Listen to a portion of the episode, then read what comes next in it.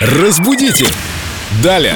Виктория Полякова с нами, культуролог, знаток русского языка. Вика, привет! В студии стало как будто бы ярче.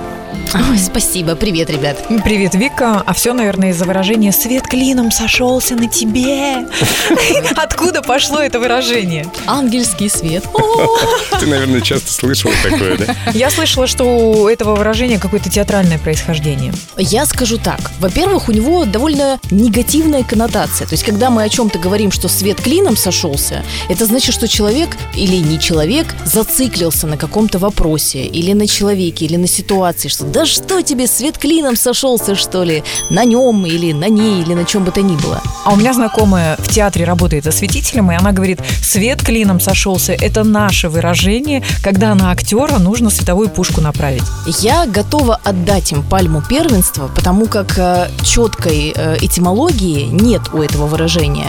И есть теория, что она из старославянского языка берет свое начало, эта фраза.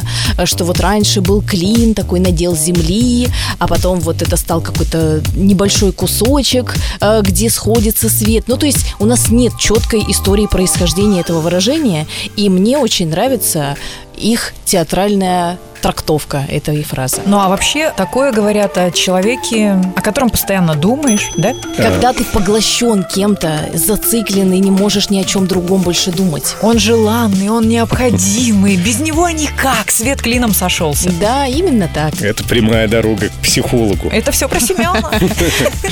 Ой, Ну, как в смысле, не- приятно. Рампу на Семена! Давайте, давайте, я люблю это. Аплодисменты. Аплодисменты. Э, Вот смотрите, как в жизни. Всю программу молчал, а аплодисменты все ему достались. Да, сорвал овации. Разбудите! Далее!